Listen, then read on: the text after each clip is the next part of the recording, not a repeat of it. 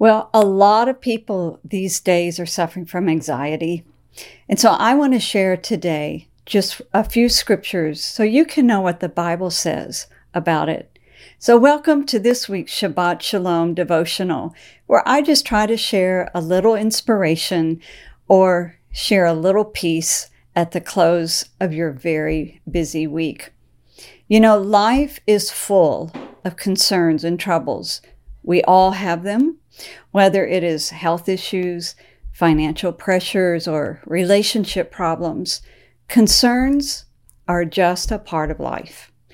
The Greek word for anxiety or being anxious in the Bible is the same word as being concerned, but it means to be unduly concerned or what I would call overly concerned. So, what is the difference in being rightly concerned and being overly concerned? Well, I think that being concerned is more of an intellectual acknowledgement of an issue and perhaps an ongoing analysis of how to handle it. Whereas anxiety is an emotional reaction brought on by fears and worry and past hurts that have been triggered by the, the situation, by the real concern.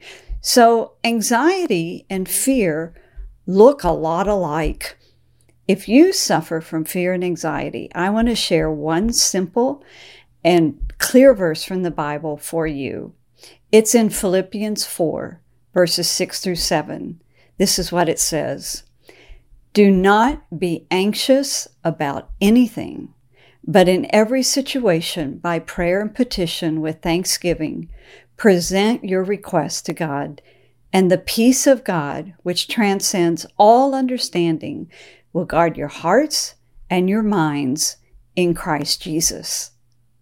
So, what is this saying? It's saying, do not be anxious or overly concerned about anything.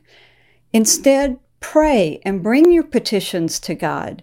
Bring your concerns to God and thank Him in advance for the answer. It says to bring your petitions with thanksgiving.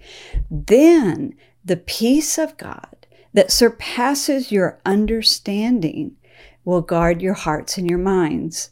So peace comes by the Holy Spirit, not by circumstances, and it's not because of what we're thinking that we have right thinking. Actually, the peace of the Holy Spirit bypasses what we're thinking and it guards our heart from the emotions of fear and worry that bring about the anxiety.